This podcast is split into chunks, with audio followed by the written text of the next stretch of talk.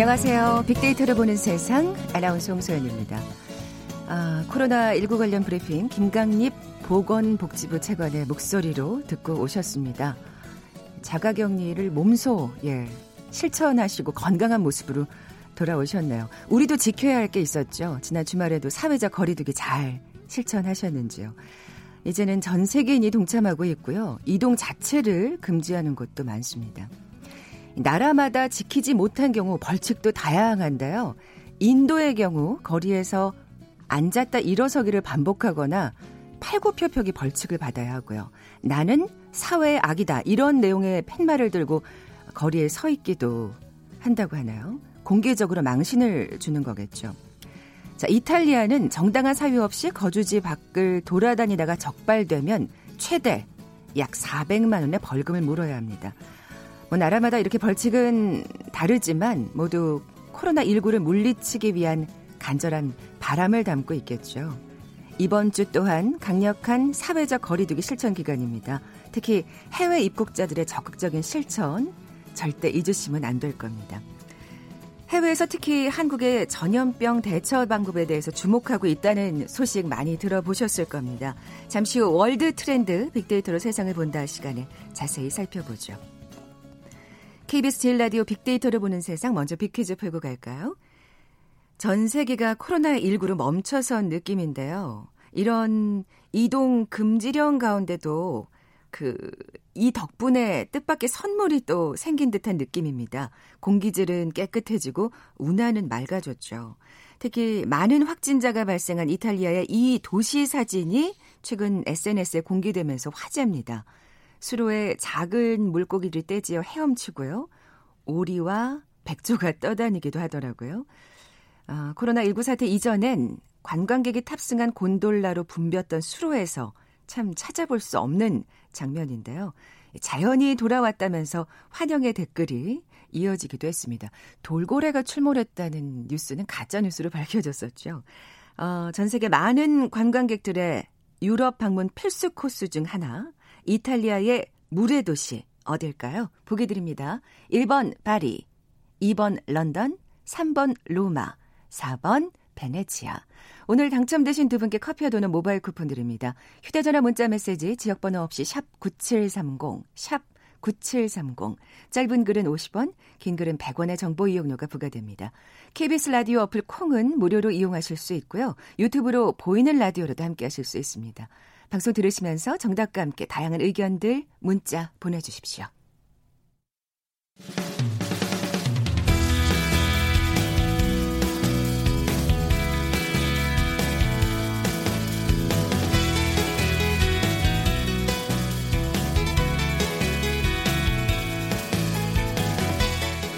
지구촌 화제 이슈를 빅데이터로 분석해보는 시간이죠. 월드 트렌드 빅데이터로 세상을 본다.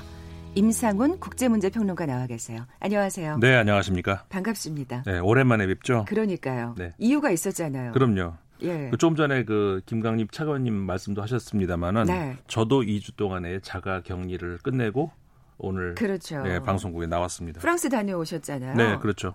근데 제가 귀국할 때는 지금 규정하고는 달랐고요. 아, 예, 예. 어, 그때는 그 외국이 외국에서 입국한 사람들이 의무적으로 반드시 이렇게 그 검사를 받아야 되는 그게 아니고 음, 조금 더 강화된 그런 입국 절차 어, 그렇게 이제 유럽에서 들어오는 프랑스에서 들어오는 비행기가 이제 조금 더 강화된 그런 절차였었는데 어, 저의 경우는 그러니까는 그 당시에는 그 의무적으로 자가 격리를 해야 되는 시, 그 시기는 아니었고. 근데 그만큼 진짜 사태가 지금 급변하고 있는 거죠. 그렇죠. 예, 예. 네. 근데 이제 제가 귀국할 때도 이미 그 굉장히 확, 그 뭐라고 강화된 그런 상황이었었고요. 네. 어, 근데 저는 이제 약간 그 미열이 있었어요. 어. 프랑스에서 출발할 때. 저 지금 잠시 멈칫했습니다. 네. 그저 이 비행기 타기 직전까지도 고민을 했거든요. 네. 내가 타야 되나 말아야 되나. 음, 음. 만약에 제가 이제 양성이라면 큰일 날 일이잖아요. 그렇죠. 근데 이제 그 여러 가지 정황으로 그 증상이라는 걸 봤을 때 그냥 단순 감기로 보여서 네네. 네. 이제 비행기에 조심해서 탔고 마스크 쓰고 있었고 공항에 내리자마자 이제 신고를 자진 신고를 했죠. 네네. 네. 검사를 약식 검사를 맡았고 네. 어, 아 이건 그냥 감기다.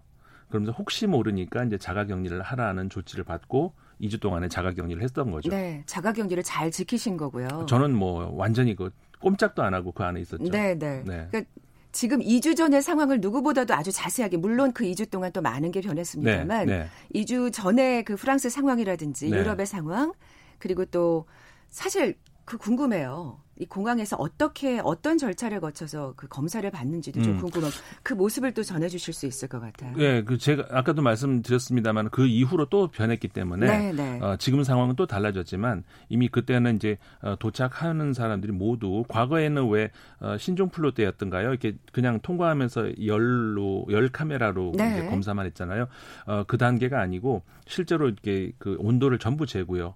어, 그러면서 이 온도가 없는 사람들은 그리고 이제 모두 그 국내에서의 주소라든가 전화번호 네, 이런 네. 걸 써, 써야 통과가 됩니다. 네. 외국인들도 그러니까 국내 연락처가 없으면 통과가 안 돼요. 음, 음. 이제 그렇게 하면서 약간의 미열이 있다든가 이런 경우는 옆으로 이제 그 다루 줄을 따로 서요. 네. 그리고 그 안에서 실질적으로 이제 다시 그 의료진으로부터 검사를 더 철저하게 받죠. 음. 이런 단계를 거치면서 이제 공항을 빠져나올 수가 있었던 거고요. 네. 또 지금은, 확진자는 거기서 격리가 될 거고요. 그렇죠. 거기서 바로 격리가 되죠. 네, 네. 어. 지금은 더 강화가 됐죠. 그렇겠죠. 저 때보다. 예. 예.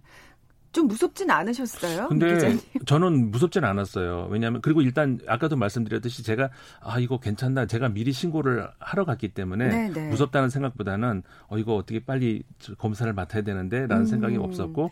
그, 래도 분위기가 왠지. 근데 그렇지 않아요. 그건 아. 너무 친절하게 잘해주시던데요. 아 그렇군요. 네, 거기 이제 군 네. 병력까지 다 이렇게 물론 군복을 입는 건 아니지만 네네. 네. 군이 이제 전부 나와서 이제 같이 일을 하고 있거든요. 그런데 너무 친절하게 잘해 주셔서 이렇게 친절해도 음. 되나 싶을 정도. 그러니까 우리나라 공무원들 참 친절하세요. 음. 그 외국에 나가서 거기 공무원들하고 이렇게 비교를 하게 되잖아요. 그렇죠. 우리나라 공무원들 진짜 친절하세요. 음. 그래서 공항에서도 전혀 그런 어, 위압감이라든가 이런 거 없고요. 네, 음, 친절하게 네. 워낙 잘해주셔가지고 무슨 무섭거나 그러지는 않았어요. 아 그랬군요. 저는 뭔지 이렇게 자꾸 영화를 상상하게 되니까 아 전혀 달라요. 그런, 그런. 공항의 모습이 어, 어떠나 참 궁금했어요. 아, 네. 많은 분들이 궁금하셨을 것 같고 네. 그렇다면 지금 뭐 지금 뭐 해외하고도 좀 비교를 하셨습니다만 예, 예. 프랑스 상황은 어땠는지 좀 얘기를 해주세요. 프랑스는 예. 제가 떠나기 전하고 후하고 아주 급변했어요.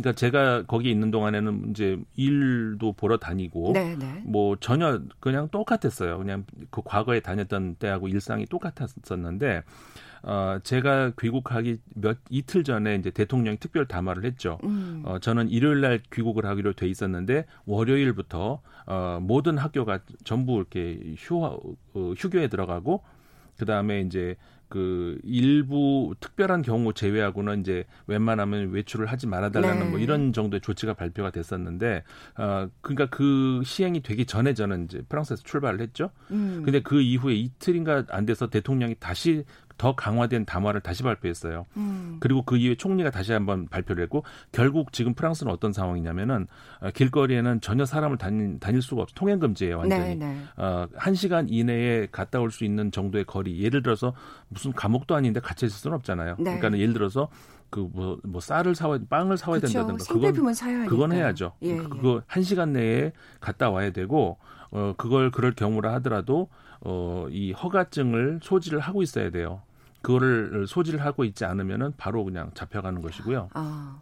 그다음에 이제 약국이라든가 이런 데 다녀올 수 있지만 뭐 그 이외에는 어 물론 산책도 할 수는 있어요. 이집 반경 얼마 거리 벗어나면 안 되는 음. 그 안에서 산책은 할 수 있지만 산책을 한다 하더라도 이 통, 통행 허가증은 네. 반드시 소지를 하고 나가야 됩니다. 그래서 이제 모든 직장은 다 폐쇄되고 그러니까 자, 재택근무를 해야 되는 것이고요. 음, 음. 어, 그렇게 되고 시장도 전부 폐쇄됐어요. 시, 장도 못, 못 가요. 아. 뭐 카페나 식당이나 이런 건 물론이고 네, 네. 시장까지 마저도 전부 어, 문을 닫았습니다. 정말 생필품을 팔수 그렇죠. 살수 있는 아주 기본적인 어떤 가게들 빼놓고는 그렇죠. 지금 모두 셧다운이라는 말씀이신데 그렇습니다. 유럽의 상황이 다 비슷한가요? 다 그렇진 않지만 네. 프랑스가 굉장히 강화된 그런 상황이고요. 근데 독일 같은 경우에는 주별로 다르죠. 음. 그렇게 시행하고 있는 주도 있고 그렇지 않은 주도 있고 거기 연방 국가니까. 어 그리고 어 영국 같은 경우에는 사실 이 프랑스나 독일에 비해서 얼마 전까지만 하더라도 좀 이렇게 방임적이었거든요. 어 그래도 괜찮나 싶을 정도. 근데 우리 뉴스에서 나왔습니다마는 총리까지 지금 양성 반응 확진 그렇죠. 됐잖아요. 그리고 네네. 네. 왕세자까지도 그렇고 네. 어, 영국이 최근에 갑자기 이제 급변해서 좀 더 강화된 그런 조치로 이제 돌아서긴 했고 그 전체적으로 스페인도 마찬가지예요. 스페인도 어 총리가 직접 산체스 총리가 나와 가지고 어 마치 그냥 일요일 집에 있듯이 매일 집에 있어야 된다 음. 표현을 이렇게 했는데 어 그러니까는 직장도 모두 그냥 그 문을 닫았고요. 재택근무로 돌아선 거죠. 네, 사실은 진짜 스페인, 이탈리아가 워낙 지금 심각한 상황이다 네. 보니까. 네, 네, 네. 맞습니다. 어, 오늘 우리가 보는 세계 먼저 살펴볼 텐데 키워드는요? 네. 그 그래서 이제 결국은 저도 키워드를 이제 팬데믹으로 잡아봤습니다. 네, 네. 팬데믹 이제 많이 나왔고 어, 지난 11일 날 어, WHO 세계 보건기구에서 팬데믹 선언을 했죠. 그러니까는 어 우리 말로는 범유행 전만 전적인 유행 뭐 이렇게 대유행 네, 뭐. 대유행 예. 이렇게 할 수가 있는데 그 범지구적인 전염병을 지칭하는 말이지 않습니까? 네. 그러니까 세계 보건 기구가 이제 5, 6단계를 정해 가지고 일단 동물 간에 전염되는 거, 그러니까 사람은 아무 뭐 안전한 것, 그다음에 동물 전염되는데 사냥 사람까지도 전염 의심이 되는 것 이런 식으로 해서 총 6단계를 나눴는데 6단계가 이제 동물 간에도 전염될 뿐만 아니라 사람 간에도 대량 전염이 이제 확인이 되는 경우. 근데 이게 지역 수준이 아니라 전 세계적인 수준으로 그러니까 이게 무슨 규정이 된 건 아니지만 적어도 두 개 대륙 이상에서 네네. 네. 크게 확산이 되고 있는 이럴 때 이제 WHO에서 팬데믹 팬데믹을 선언을 하죠.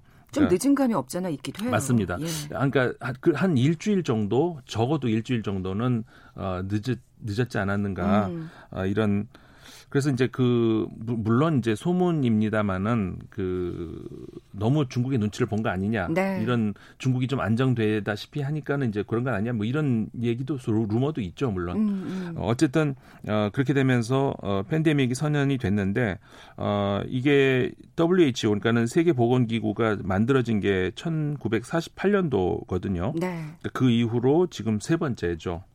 1968년도에 한번 우리 잘 알고 있는 홍콩 독감. 네. 어, 지금도 매년 홍콩 독감 피해자가 있지만은 어, 68년도에는 그 어마어마한 피해가 있었습니다. 100만 명이 사망을 했었죠. 아, 그랬군요. 그때 네. 어, 이 팬데믹이 선언이 됐었고요. 그 다음에 2009년도에 우리 기억하고 있는 신종 플루 그때는 뭐 사망자는 그, 그 상대적으로 그렇게 많지는 않은 만 팔천 명이 사망을 했습니다만은 어, 그때도 그 간 대륙간 이렇게 전염 그렇죠. 상황이 이제 커지면서 사실 백신이 그렇게 재빨리 이, 나오지 않았다면 더 사망자는 그렇죠. 컸을 겁니다. 네. 네. 그 다음에 이번이 이제 세 번째에 해당이 되는 것이고 뭐 그러다 보니까는 이제 그 우리가 뭐라고 할까 팬데믹 현상이 오면은 이 병원균 자체도 그렇지만 거기에 따라서 이제 그 뒤에 따라가는 경제적인 어떤 그 그렇죠. 위기라든가 이런 것들에 이제 우리가 신경을 더 쓸 수밖에 없는 그런 거죠. 사실 지금 예 경제 문제를 얘기할 만큼 지금 우리가 여유롭지는 않습니다만 사실 경제도 굉장히 걱정이 되는 상황입니다. 네. 또 어떻게 생각하면 딱 빨리 백신이 발 명이 돼서 네. 더 이상의 이제 피해가 없었으면 하는 생각도 들고요. 그렇죠. 지금 그것밖에 바라는 게 참 석수무책이니까 좀 그게 안타까운데. 네. 네, 예. 냉정해져야 되고 네. 어, 사실은 그 백신이 빨리 물론 당연히 이제 개발이 되면 좋겠지만은 네. 어, 일단 이게 사스 계열 아니겠습니까? 근데 사스에 대한 백신도 아직 없잖아요. 음, 그러니까는 우리가 이걸 어느 정도는 냉정하게, 그 차분하게 그리고 정말 우리 위생이 위생이 가장 중요하죠. 이거는 거 지켜가면서 네, 그렇게 하면서 우리가 장기전에 대비할 수밖에 없습니다. 네, SNS 상에서의 반응은 어떨까요? 팬데믹 같은 경우에 당연히 우리가 예상하실 수 있겠습니다만은 긍정적인 연관 검색어보다는 부정적 연관 검색어가 많고요. 그렇겠죠. 뭐 위기다, 어, 우려다, 그리고 이제 지겹다, 지겹다라는 말이 굉장히 커요. 지겹겠죠. 아, 정말 지겹죠. 근데 사실은 뭐 대책이 없으니까. 그렇죠. 근데 인내심을 가져야겠죠. 이게 네. 사람이 왜 그런 말 있잖아요. 우리가 피할 수 없으면 즐겨라. 네, 저도 2주 동안에 그 집안에 이제 아, 몸소 실천을 그렇죠. 이걸 갇혀 있다고 생각하면은 정말 지겨워져요. 네, 네. 근데 저는 그렇게 생각 안 하고 아, 2주 동안에 미, 뭐 영화도 보고 밀린 잠 다 자자. 그리고 그 대신 제가 살이 좀 쪘어요. 잠을 너무 많이 자가지고. 아 부작용이 있군요. 잠 많이 자고 그냥 영화 보고 이렇게 그냥 그래서 여기 연관 검색어 톱 10에 보면은요. 어, 아까 말씀드린 것처럼 지겹다, 위기, 우려 이런 것들이 이제 앞부분에 있지만 그 긍정적인 어, 저 연관 검색어도 있습니다. 즐기다 이렇게 나와요. 네, 네. 뭐 피할 수 없으면 즐겨야죠. 유럽인들도 마찬가지입니다. 음, 음. 집안에서 음. 즐길 것들을 막 찾아내 가지고 즐기는 이런 것들이 SNS 상으로 막 올라오고 있거든요. 그런 사실 어떻게 보면 현명하고 성숙한 시민 의식이 지금 맞아요. 필요할 때예요. 예. 예. 그 안에서 그냥 즐 보면은 그 굉장히 기발한 아이디어들이 많더라고요. 음. 특히 저는 눈여겨봤던 것이 뭐냐면은 아파트 단지 안에서 한 그 체조 강사가 앞에 나와가지고 체조를 해요. 이 그 중간 홀에서 네네. 그럼 베란다에 나와서 좀 따라해요. 그러면서 아. 실내에서 운동을 같이 하는 거죠. 그렇게 하는 운동도 있고 아니면 그 음악 연주하면서 이렇게 파티도 하고 그러니까 각자 집안에서 베란다에서 참여를 네, 하는 네. 거죠. 음. 뭐 다양한 여러 아이디어들이 있고요. 뭐 어차피 우리가 겪어야 되는 거 아니겠습니까? 그렇죠. 그렇게 해야죠, 뭐. 네, 네. KBS 제일 라디오 빅데이터로 보는 세상 World 트렌드 빅데이터로 세상을 본다 함께하고 계신데요. 잠시 라디오 정보센터 듣고 나서 세계가 보는 우리 이어가죠. 코로나19 국내 신규 확진 환자가 어제 하루 78명 늘어 누적 확진자 수는 9,661명으로 집계됐습니다. 수도권 신규 확진자는 31명으로 집계됐습니다. 서울시는 오늘 오전 10시 기준 서울 지역 코로나19 확진자가 24명 늘어 모두 434명이라고 밝혔습니다. 서울 지역 전체 확진자 434명 중 발병 원인별로는 해외 접촉 관련이 121명으로 가장 많습니다. 문재인 대통령이 오늘 3차 비상경제회의에서 국민들에게 지급하는 현금성 지원, 이른바 긴급 생계비 지원 방안을 발표합니다. 당정청은 어제 비공개 회의에서 중산층을 포함한 전국 70% 가구에 4인 가족 기준으로 100만 원을 지급하기로 가닥을 잡았습니다. 미래통합당 김종인 총괄 선거대책위원장은 코로나19 사태로 인한 경제 지원 대책과 관련해 일단 예산을 쓰고 부족한 재원은 정부가 국채를 발행해서 메꿔나가자고 제안했습니다. 더불어민주당 이인영 원내대표는 미래통합당의 김종인 총괄 선거대책위원장이 올해 예산을 재조정해 코로나 비상대책 예산 100조 원을 확보하자고 제안한 것은 무책임하고 공허한 방식이라고 비판했습니다. 정세균 국무총리는 다음 달 1일부터 모든 입국자에 대해 2주간 자가격리가 의무화된 것과 관련해 조금의 빈틈도 있어서는 안 된다고 강조했습니다. 코로나19가 세계적으로 확산하면서 미국의 제조업 생산과 소비 심리 지표가 크게 나빠지는 등 주요 선진국의 경제 지표에 부정적 변화가 나타나고 있습니다. 중국이 코로나19의 역의 유입에 대한 방역 조치를 강화하는 가운데 중국 당국이 한국 중국 노선을 4월부터 대폭 축소해 운항합니다. 지금까지 라디오 정보센터 조진주였습니다.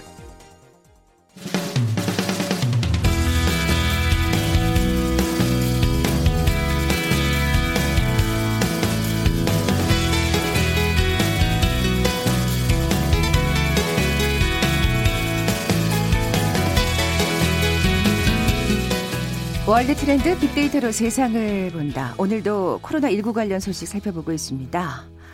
임성은 평론가님, 네. big퀴즈 내주세요. 네, 퀴즈 드리겠습니다. 어, 코로나19 이동 금지령이 뜻밖의 선물을 가져왔죠. 공기 질은 깨끗해지고 운하는 맑아졌습니다. 그 특히 이탈리아의 이 도시 사진이 화제가 되고 있는데요. 수로에 작은 물고기들이 떼지어서 헤엄치고 있다고 하죠. 오리, 백조까지 떠다니는 영상도 나왔다고 합니다. 그 코로나19 사태 이전에는 그 관광객이 탑승한 곤돌라로 분배했던 수로에 찾아볼 수 없었던 그런 장면이었죠. 어, 118개의 섬들이 약 400개의 다리로 이어져 있고요. 섬과 섬 사이의 수로가 중요한 교통로가 되는 물의 도시 어딜까요? 전 세계 많은 관광객들의 유럽 방문 필수 코스 중의 하나라고 합니다. 이탈리아의 이 도시 어딜까요? 문제입니다. 1번 파리, 2번 런던, 3번 로마, 4번 베네치아. 네, 오늘 당첨되신 두 분께 커피와 도는 모바일 쿠폰 드립니다.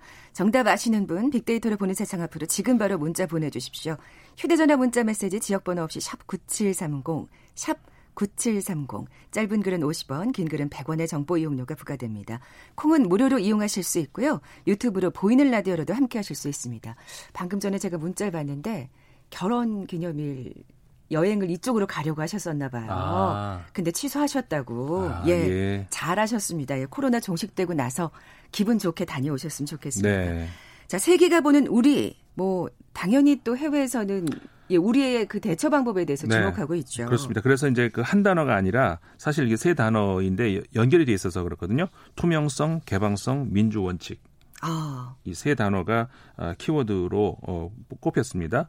그러니까 이 세 개가 주목하고 있는 한국의 이번 코로나19 전염병 대처 방법, 이 비결 이게 뭐냐라고 음. 했을 때 이 세 단어 투명성, 개방성, 민주 원칙이라는 것이죠. 네. 그 근데 사실 어떻게 생각하면은 지금 유럽으로서는 할 수 없는 못해요. 그죠. 지금은 못 합니다. 그러니까는 네네. 사실 이 투명성이라고 하는 것은 뭡니까? 정부에서 감출 거 없, 전부 다 공개한다는 것이죠. 음, 네. 어, 모든 정보, 심지어는 동선. 그러니까 유럽에서도 처음에는 이게 반신반의 혹은 이래도 괜찮나 이렇게 의심했던 것이 바로 이 부분이거든요. 워낙 그 개인정보 보호, 그 네. 사생활에 네. 대해서 좀 민감하게 반응하는. 그렇죠. 물론 당연히 중요합니다만 저희보다는 조금 음. 더그 강도가 센 것 같아요. 그렇죠. 그러니까 예. 이 공공의 선을 위해서 개인의 그 프라이버시를 어디까지 우리가 좀 이렇게 어, 양보를 할 수 있는가 음. 이 문제잖아요. 예를 들어서 내 방 안에서 내가 하고 있는 거를 내가 공개할 전혀 그런 건 없는 것이죠. 그런데 이제 야외 그 그러니까 CCTV 문제도 마찬가지인데 네. 그냥 공공 장소에서의 내 그 동선 이 정도는 공개할 수 있지 않은가 뭐 이런 그러니까 이건 굉장히 어떤 그 어, 민주 사회에서의 그 뭐라고 할까 시민 의식과 관련된 그런 것인데 네네. 네. 뭐 물론 우리나라에서 부작용도 있긴 있었죠. 뭐 동선이 공개되니까 당신 거기에 왜 갔어?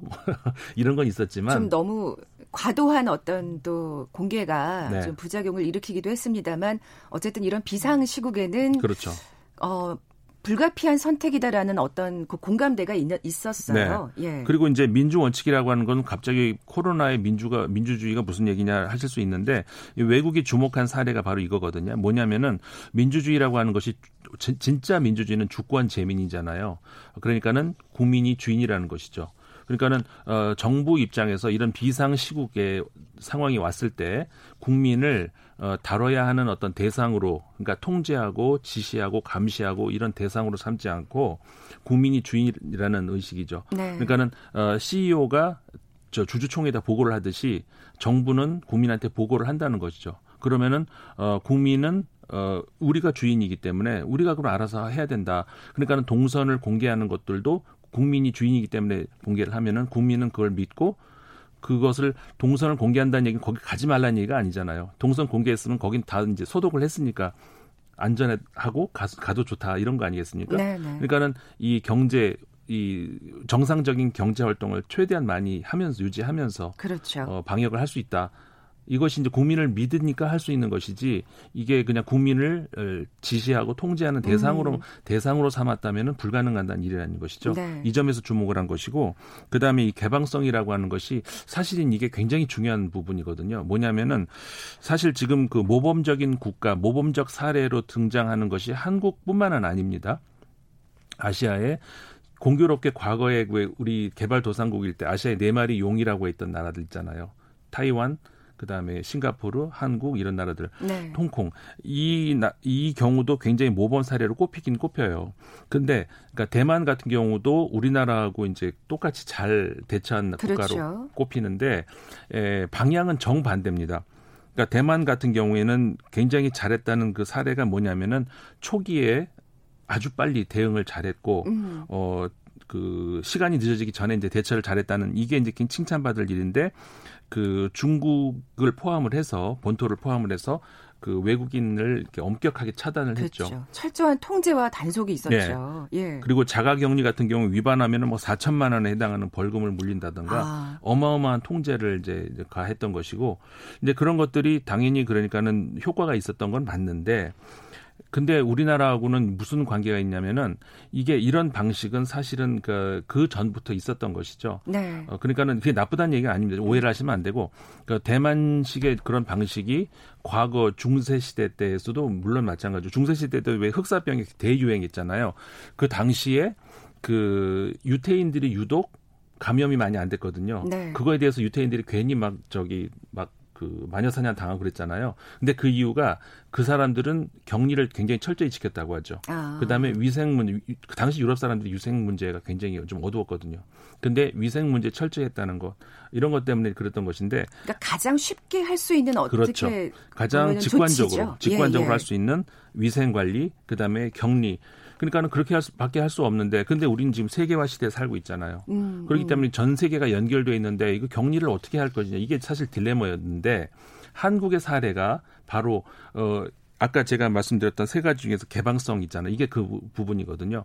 국경을 그렇게 통제하지 않으면서도 네. 방역을 효과적으로 할 수 있었다. 이 부분에서 전 세계가 주목을 하고 있는 겁니다. 그러니까 음. 우리가 이제 그 세계가 외신들이 우리를 칭찬한다, 칭찬한다. 근데 뭘 칭찬하는 건지 이 부분이거든요. 네. 그러니까는 딜레마가 아까 말씀드렸던 그 부분이었어요. 어떻게 개방을 유지하면서 이걸 막을 수 있을 것인가. 음. 그걸 한국이 성공적으로 했다는 이 부분에서 주목을 하고 있다는 것이죠. 네. 어떻게 보면 좀 예. 기분 좋은 으쓱해야 될 만한 그렇죠. 소식이기도 하고 네. 또 어떻게 보면 또 세계가 사실 이런 전염병은 또 있을 수밖에 없으니까 네. 또 모델로 잘 삼아서 연구해야 되지 않을까 그런 네. 생각도 드는데요. 그렇죠. 자, 지금까지 임상훈 국제문제평론가와 함께했습니다. 고맙습니다. 네, 고맙습니다. 자, 오늘 비퀴즈 정답은 4번 베네치아였죠. 어, 그 7733님, 그 해외여행 못 가셨다는 분, 그리고 0413님 선물 보내드리면서 물러갑니다. 저는 내일 뵙죠. 고맙습니다.